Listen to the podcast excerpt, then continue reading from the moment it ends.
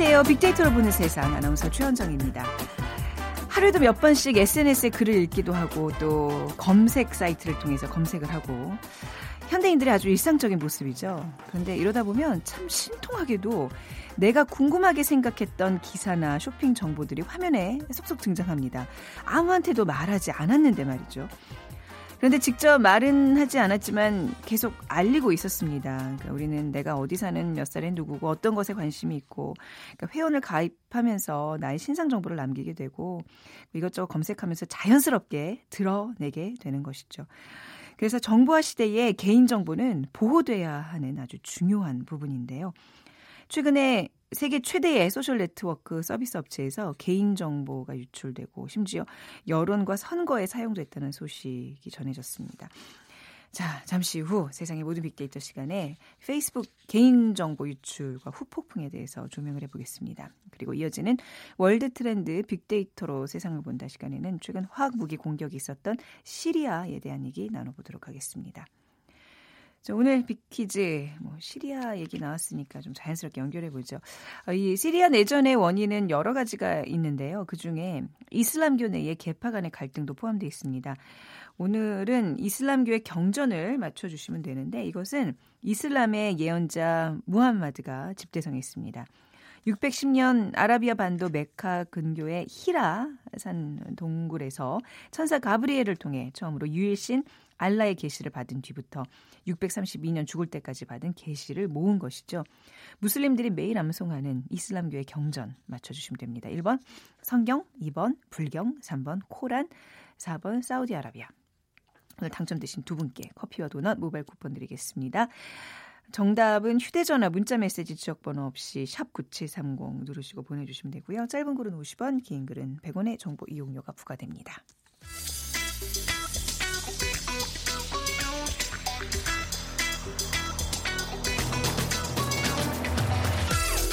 오늘 여러분이 궁금한 모든 이슈를 알아보는 세상의 모든 빅데이터. 연세대 박희준 교수가 분석해드립니다. 네, 연세대학교 산업공학과 박희준 교수 나오셨습니다. 안녕하세요. 네, 안녕하십니까. 네. 어, 오늘 그 최근에 논란이 되고 있는 페이스북 예. 개인정보 유출 사건에 대한 얘기 나눠볼 텐데 이게 지금 새로운 국면을 맞고 있다면서요? 예. 연일 미국 언론에서 화두가 되고 있는데요. 이번 사건에 관심을 기울이는 이유는 단순히 개인정보 유출 사건이 아니라 여론 조작 사건에 가깝다는 판단 때문입니다. 그러니까 무단 수집한 개인정보를 범죄 집단에 판매해서 이익을 얻기보다는 해당 정보로 정교한 여론 조작을 감행한 사실이 최근에 속속 드러나고 있고요. 국내에서도 뭐 지난 대선 때 국정원 댓글 사건을 비롯해서 사이버 공간에서 여론을 움직이려는 시도가 음. 비판을 받기도 하고 또 네. 우려가 제기됐습니다마는 이번에 미국에서 페이스북에 의해서 어, 자행된 그러한 여론 호도 사건은 음. 좀더 이제 정교하게 일어났던 것 같아요. 네. 그래서 뭐 단순히 인터넷 게시물이나 기사에 댓글을 달아서 연로 여론을 호도하는 것을 넘어서서 SNS 사용자의 성향을 파악해서 맞춤형 정치 광고를 내보는 형태로 네. 어, 여론을 주도했다는 것이고요. 뭐 이러한 기법은 이미 마케팅 분야에서는 널리 사용되고 네네. 있습니다. 네, 여러분 뭐 동영상 스트리밍 서비스죠 유튜브 사용하시다 보면 같은 영상을 보더라도 개인마다 영상 전에 뜨는 그 광고가 다 틀립니다. 아, 맞아요. 그러니까 개인의 네. 취향과 위치 등을 파악해서 네. 거기에 맞는 이제 맞춤식 광고를 내보내고 음. 있는데 기업에서 이제 마케팅 분야에서 사용하던 이러한 기법들이 최근에는 에, 이제 정치 공간에서 많이 활용이 되고 있고요. 근데 네. 문제는 네. 그 유권자들이 스스로의 정보가 유출되는 음. 것을 인지하지 못한 상황에서 네. 개인 정보가 유출이 되고 그것이 이제 정치 공간에서 활용이 됐다는 것이 지금 문제가 되고 있는 네. 것입니다. 네. 아, 우리 왜 휴대전화 이렇게 스마트폰 키우면 이제 막 어떤 음란나 나뜨거운 이렇게 광고들이 막 뜨면서 아니 네. 요즘 이거 어쩌려고 이런 걸 자꾸 내보내. 근데 그게 결국 본인들이 나쁘리 시작되는 상황인데. 자, 이 페이스북 개인정보 유출 사건 얘기하고 있는데 요거 좀, 좀 다시 한번 좀 정리를 해주세요. 예. 네. 에, 뭐 언론을 통해서 많이 접하셨을 텐데요. 어, 상트페테르부르크 국립대학교 개원 교수인 알렉산드 코건이 캠브리지 대학교 연구원으로 소속돼 있을 당시에 Global Science Research라는 이제 회사를 설립을 하는데요.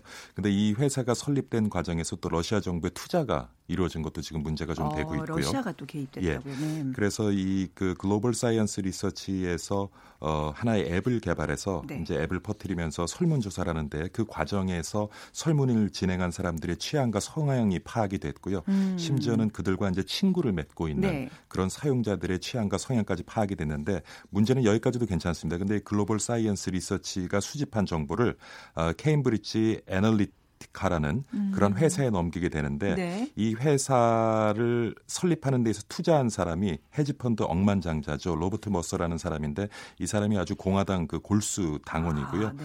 그리고 이 회사가 창업될 때 그 창업을 주도했던 스티브 배넌이 바로 트럼프의 선거 캠프 참모입니다. 음. 그래서 어, Global Science Research에서 수집되고 분석된 정보가 네. Cambridge Analytica 그러니까 CA로 건네지면서 그것이 결국 지난 미국 대선 때 트럼프 대통령의 그 선거 어, 활동에 이제 네. 활용이 됐다는 것이 지금 이제 화두가 되고 있고요. 아까 앞서 말씀드린 것처럼 또 Global Science Research가 설립되는 과정에서 러시아 정부의 투자가 이루어진 것도 또 지금 주목을 받고 있습니다. 아니 그거 이제 트럼프 관련해서 러시아 스캔들도 뭐 이거 이거와 좀 관계가 있을 수 있다는 지금 개연성을 두고 있는 예, 거네요. 지금 네. 그래서 뭐 어, 여러분 그뭐 어. 지금 그 미국이라든가 네. 영국의 그런 방송들 아, 뉴스를 네. 보시면은요 아주 뭐 연일 지금 화두가 되고 있습니다. 아니 지금 이거 이번 사태 주요 인물과 기관이 관계도 이렇게 사진으로 지금 저 뽑아주셨는데 예. 굉장히 흥미진진한데요. 이게 굉장히 큰 사건으로 지금 비화될 수 있네요. 지금 그렇죠. 언론사들 이 뭐 기사들 굉장히 뜨겁게 좀 경쟁을 벌이고 있겠어요. 예, 그래서 네. 이제 미국 같은 경우도 보수 성향이죠. 폭스 뉴스사 같은 경우는 이 사태에 대해서 일종의 내노남불이다라면서 음. 오히려 민주당을 압박하고 있는데 네. 그 이유는 사실 우리가 이제 우리도 좀 빅데이터를 다루고 있습니다만은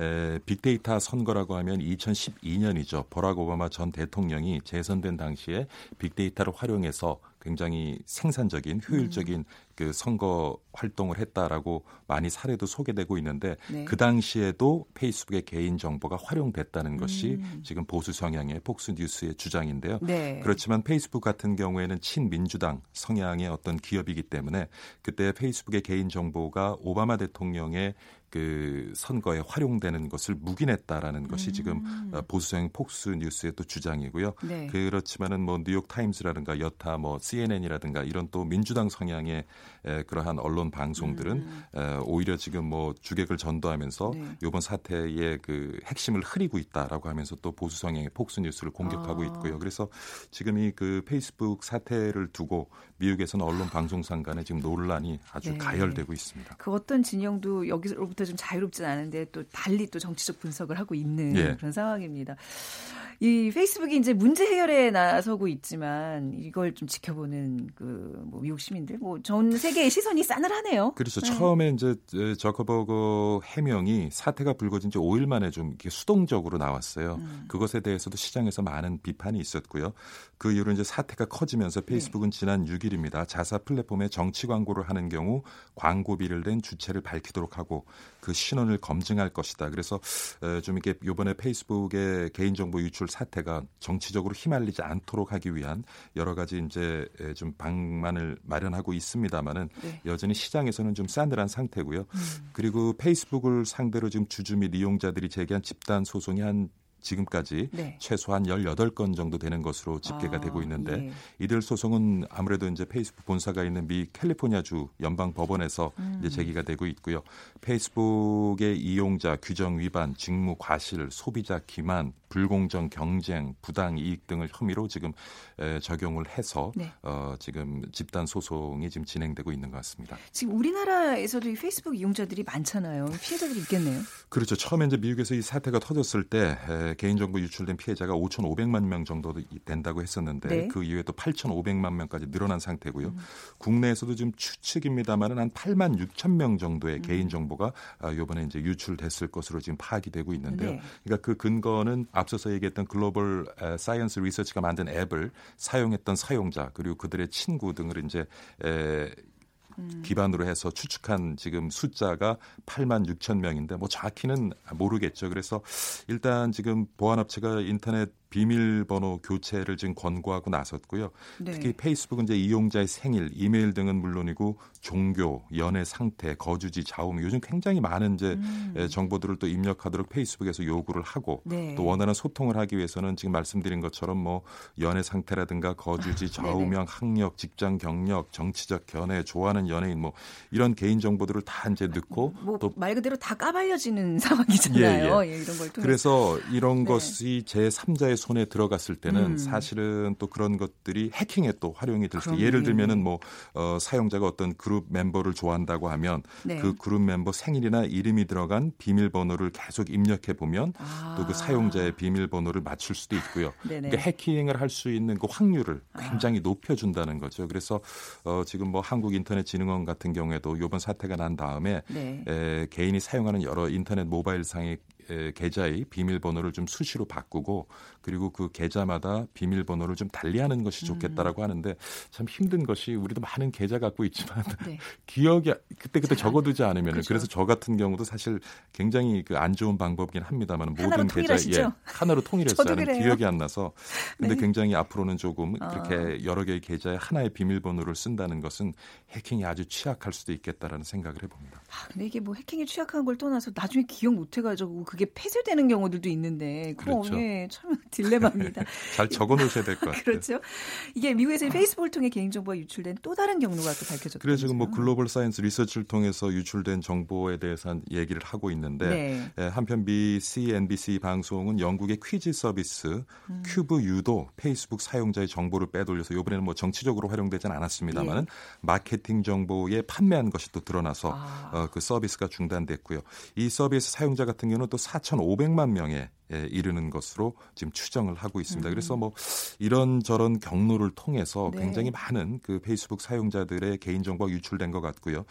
지금 말씀드린 그 CubeYou도 어 개인 정보를 수집을 해서 그것을 어떤 기업들이 넘겼냐면 구글, 코카콜라, 로레알 같은 그런 고객사 마케팅에 음. 활용하도록 또 어, 개인 정보를 또 판매한 것이 드러났기 때문에 아. 앞으로 굉장히 일파만파 좀 커질 것 같은데 근데 문제는 그래서 최근에 미국에서는 지금 페이스북 탈퇴하는 분들이 굉장히 많아요. 네네. 굉장히 많은데 에, 월스트리트 저널에 이틀 전에 이제 올라온 기사를 제가 하나 보니까 에, 그 페이스북 이용하는 사용자들이 이제 그 계정을 삭제하려는 노력을 하는데 네. 이것이 뭐 진짜 시스템의 오류인지 아니면 페이스북에서 어떤 그 또 방법을 고안했는지는 모르겠지만 내 계정 삭제 버튼을 눌러도 계속 이제 비밀번호가 틀렸다는 메시지가 돌아오면서 어, 개인 삭제가 안 되는 안 계정 이런, 삭제가 안 되는 네. 그런 일이 또 일어나면서 또 한 번 지금 페이스북이 조금 더 욕을 먹고 있는 것 같습니다. 뭐든지 이렇게 흔적을 없애는 방법이 이제는 점점 불가능해지는 것 같아요.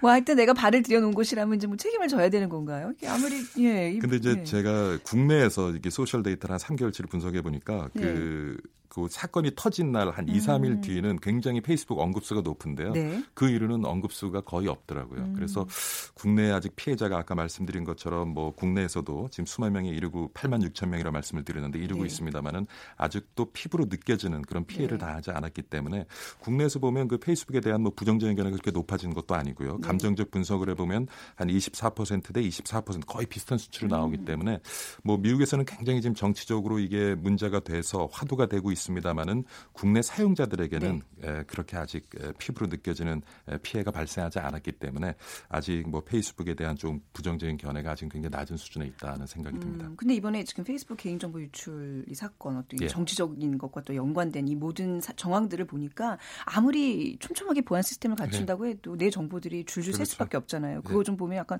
정말 모골이 좀 소련해지는 지금 그런 느낌이 좀 드는데요. 네. 그래서 페이스북을 사용하는 사용자분들도 네. 이런 것들을 좀 염두에 두시 고 않고 네. 너무 어떤 개인적에게 치명 적인 네. 앞으로 어떤 영향을 끼칠 수 있는 그런 정보들을 좀 가려서 맞습니다. 네, 페이스북에 올리시는 것이 좋겠다 음. 하는 생각을 해봅니다. SNS 사용하면서 항상 내가 나, 남긴 예. 흔적들에 대한 책임은 꼭 언젠간 내가 지게 돼 있다는. 예. 어, 예, 알겠습니다. 오늘 페이스북 개인정보 유출에 관한 이야기 연세대학교 산업공학과 박희준 교수와 함께 나눠봤습니다. 말씀 잘 들었습니다. 감사합니다. 네, 감사, 감사합니다.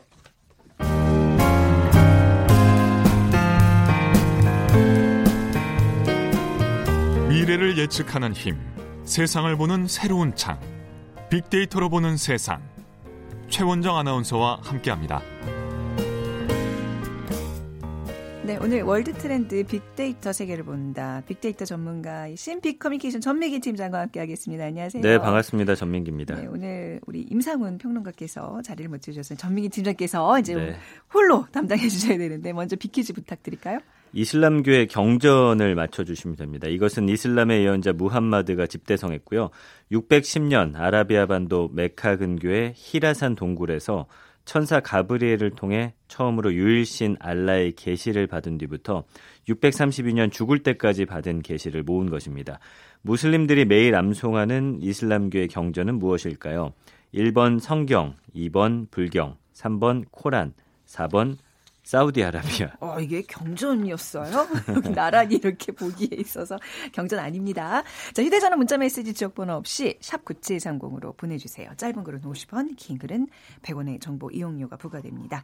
자, 오늘 시리아의 그 화학무기 사용이 지금 논란이 되고 있는데 좀 시리아 상황을 이게 지금 굉장히 오랫동안 지속이 되온 걸로 알고 있어요. 그렇죠. 8년 됐습니다. 네, 좀 한번 네. 얘기를 좀 들어볼게요. 우선 최근에 어떤 일들이 있었나요? 그 시리아에서 지금 정권을 잡고 있는 바샤르 아사드 정권의 소행으로 추정되는 화학무기 공격이 발생을 했고요. 네. 원래 이제 미국이 시리아에서 철군하겠다 했습니다. 트럼프가 그동안 미국에서 이 이슬람 정권을 위해 7,400조를 쏟아 부었는데 미국한테 돌아온 게 뭐가 있냐, 음. 이 실리를 따지겠다라고 하면서 네. 이렇게 얘기를 했는데 갑자기 또 이 화학 무기가 터지면서 음. 미국이 다시 공격을 하겠다. 네. 발을 뺄 수가 없는 상황이 또 되고 있고요. 이런 상황에서 지금 지난 4월 4일에 또 화학 무기 공격을 통해서 100여 명이 또 숨지 숨졌고요. 음. 그러면서 시리아 공군 기지에 또 미사일 59발을 쐈고 뭐 네. 여러 가지 지금 일들이 굉장히 복잡하게 돌아가고요.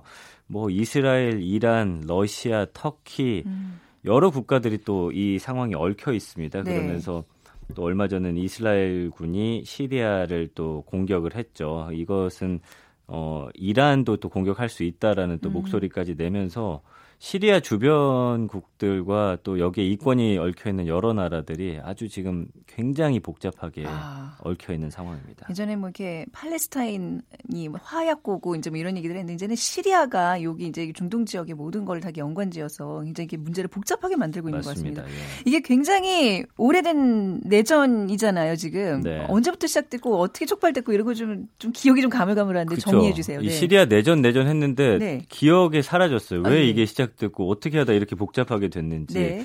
8년이 됐는데 네, 시리아 벌써. 내전은 정말 네. 여러 나라의 이해관계가 얽혀 있고요. 점점 복잡해지면서 끝날 기미를 보이지가 않고 있습니다. 그러니까 시리아 내전이 아랍의 봄 영향을 받아가지고 2011년 3월 15일에 시리아 정부에 반대하는 시위가 일어나면서 시작이 됐고요.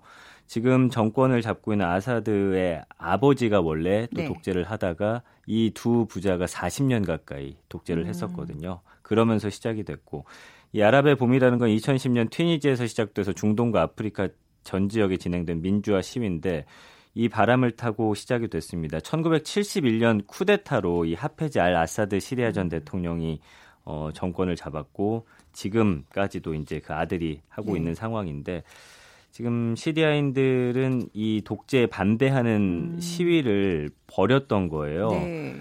이 세습 독재에 대한 이제 그렇죠. 저항들이죠. 근데 이제 네. 본인들도 이게 이렇게 다른 국가들까지 끼어들게 되면서 네. 이렇게 크고 복잡하게 음. 벌어질지에 대해서는 정말 몰랐던 거죠. 그러면서 이제 반군도 생겨나서 네. 정부군하고 싸우면서 네. 이제 내전이 시작됐던 겁니다. 그러니까 이렇게 길고 복잡하게 내전이 이어지는 이유 어디에 있을까요? 어, 여러 나라하고 무장 단체가 끼어들어서 음. 해결 방안이 좀 좁혀지지 않고 있는데 여기 또 종교적인 문제도 종교적인 있어요. 이유. 네네. 일단 이란 같은 경우는 종교적인 이유고요. 있고요. 러시아는 시리아와 오랜 기간 동안 좋은 관계였다라는 명분으로 정부군 편에 섰는데 사실 무기 팔아먹고 또 네. 본인들의 거점 지역을 만들기 위한 러시아의 또 속셈이거든요. 음. 일단 시리아 국민의 70% 이상이 이슬람 종파 중에 이제 순위파인데 네. 시리아 정부는 이 시아파, 시아파. 사람들이 아, 잡고 있어요. 이 순위 시아파의 갈등은 예. 항상 이 중동의 어떤 핵심인 것 같아요. 그렇습니다. 네네네. 이제 소수인 시아파가 네. 잡고 있다 보니까 네. 이란은 또 대표적인 시아파 국가잖아요. 예. 사실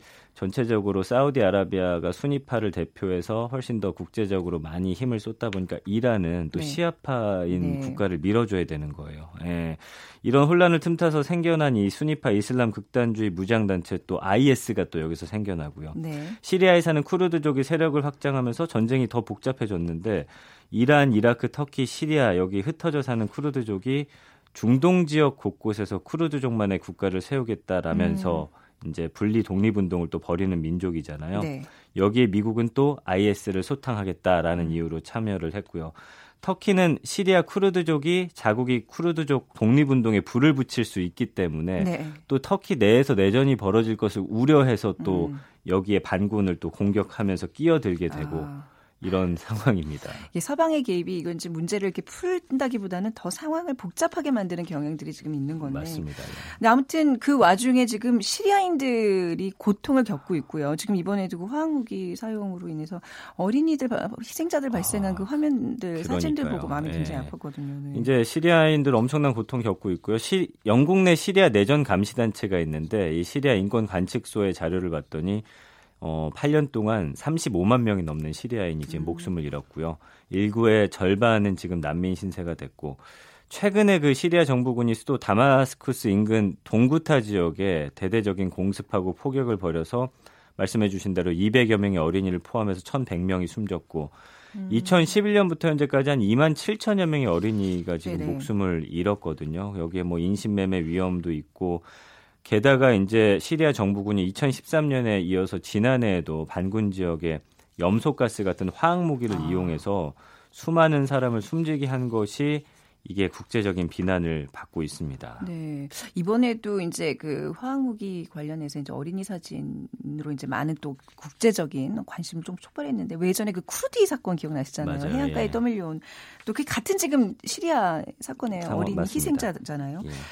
이번에 시리아 정부의 소행으로 보이는 화학 무기 공격이 지금 이번이 한 번이 아니라 지금 계속 유신되는 공격이 이루어지고 있다면서요. 사실 반군들이 이제 불리해지면 일반인들, 민간인 사이로 숨어버리기 때문에 아, 정부군 입장에서는 이 어떻게 추출해 내기가 힘드니까 음. 화학 무기를 통해서 한꺼번에 공격하는 건데 네. 절대 일어나서는 안 된 일이거든요. 네.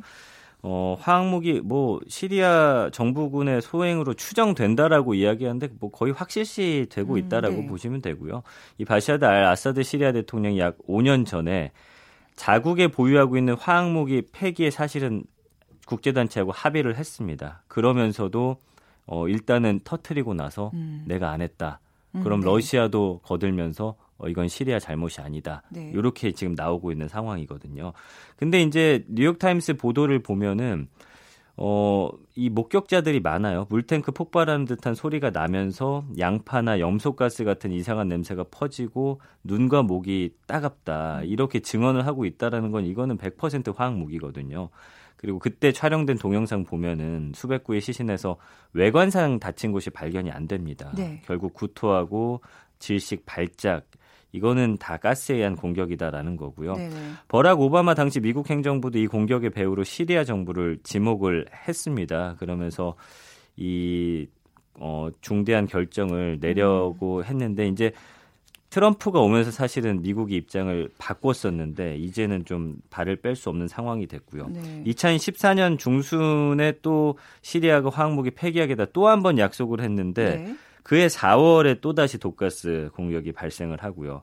그리고 또 얼마 전에 또다시 독가스를 통해서 무고한 민간인들이 네네. 또 사망하는 이런 사건이 계속해서 벌어지고 있는 겁니다. 아, 이런 화학무기에 의한 이런 홀로코스트들 국제사회의 지탄을 받기에 좀 충분한 정말 아까 말씀하신 대로 있어서는 안 될 일들이 지금 이 지구촌 한 구석에서 벌어지고 있습니다. 근데 이제 도널드 트럼프 미국 대통령이 러시아 대통령 이게 너가 책임자다 지금 이렇게 콕 또 찝어서 비난을 하고 있어요. 그러니까 영국에서도 네. 그 러시아 과학자들과 또 망명했던 사람들이 사실은 네. 음, 목숨을 잃었는데 네. 다들 러시아를 의심했지만 네. 네가 그랬지라고 하지는 못했는데 음. 어, 도널드 트럼프 미국 대통령이 정말 이례적으로 네. 블라디미르 푸틴 러시아 대통령을 시리아 두마 화학무기 사태 책임자로 콕 집어서 비판해서 네. 지금 많은 관심을 받고 있습니다. 이것도 사실 불안한 상황이에요. 지금. 예, 예. 맞아요. 예. 그래서 아까 말씀드린 대로 영국 이중 스파이 피살 시도 의혹 음. 이때도 트럼프가 푸틴의 개인적인 비판을 가한 적은 없는데 네.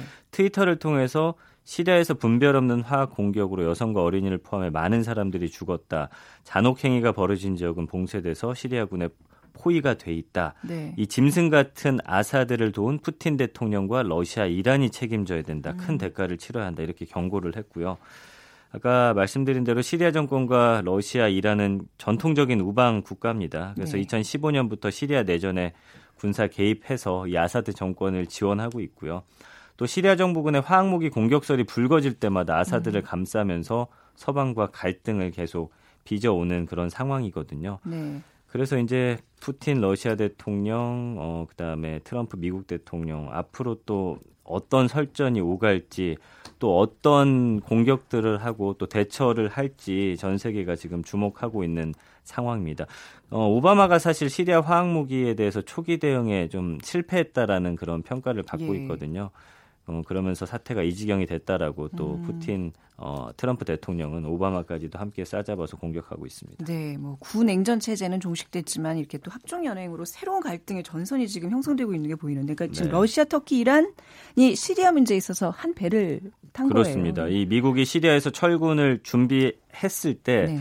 터키의 이 올리브 가지 군사 작전이 더욱 확대가 됐는데 시리아 내전 혼돈 속에서 시리아 북서부의 이제 쿠르드 지역인데 네. 여기를 완전히 터키가 점령을 하면서 러시아하고 이란의 무기날에 이라크 접경지대까지 음. 좀 확대해 나가려고 터키는 그렇게 하고 있고요. 네. 터키가 이 시리아 북서부를 손쉽게 점령할 수 있었던 거는 러시아와 이란의 또 암묵적인 용인 덕분입니다.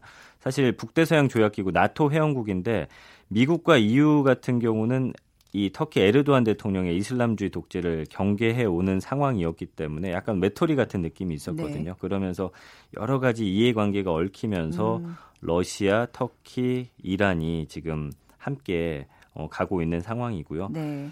어, 아사드 대통령 사실 에르도안 대통령도 살인자로 이 지칭을 했었어요. 아, 예, 그럼에도 불구하고 결국에는 이게 전체적으로 보면 다들 자국의 이득을 이, 위해서 이, 지금 충돌이죠, 네. 이렇게 움직이고 있는 거거든요. 시리아가 그 사이에 음. 끼어가지고 사실은 어떻게 보면 희생양이 되고 있는 그런 네. 상황입니다. 이런 갈등, 음, 어떤 이런 냉전들이 사실 어, 떤 순간의 계기로 눈 녹든 다 녹아내리잖아요. 우리 지금 남북 관계가 그 길을 지금 가고 있듯이. 네네. 이쪽 중동에도 좀 평화의 소식 좀 들려왔으면 좋겠습니다. 자, 오늘 시리아에 관한 소식 여기까지 듣도록 할까요? 네. 네. 비커뮤니케이션 전민기 팀장이었습니다. 감사합니다. 고맙습니다. 자, 오늘 정답은 네, 코란 맞춰주시면 되는 거였고요. 9818님, 30년 전 아프리카에 근무하던 생각이 납니다. 무지 덥고 집 생각 많이 났었는데 그리고 9330님, 빅데이터로 보는 세상 들으면 세상을 바라보는 시각이 넓어지는 것 같습니다. 주셨어요. 오늘도 함께 해 주신 여러분 감사드리고요. 두 분께는 커피와 도넛 모바일 쿠폰 드리겠습니다. 오늘 끝곡으로 아, 국제 문제 좀 또 짚어봤으니까 마이클 잭슨의 Heal the World 띄워드리면서 마무리할게요. 내일 오전 11시 10분에 다시 오겠습니다. 지금까지 아나운서 최현정이었어요. 고맙습니다.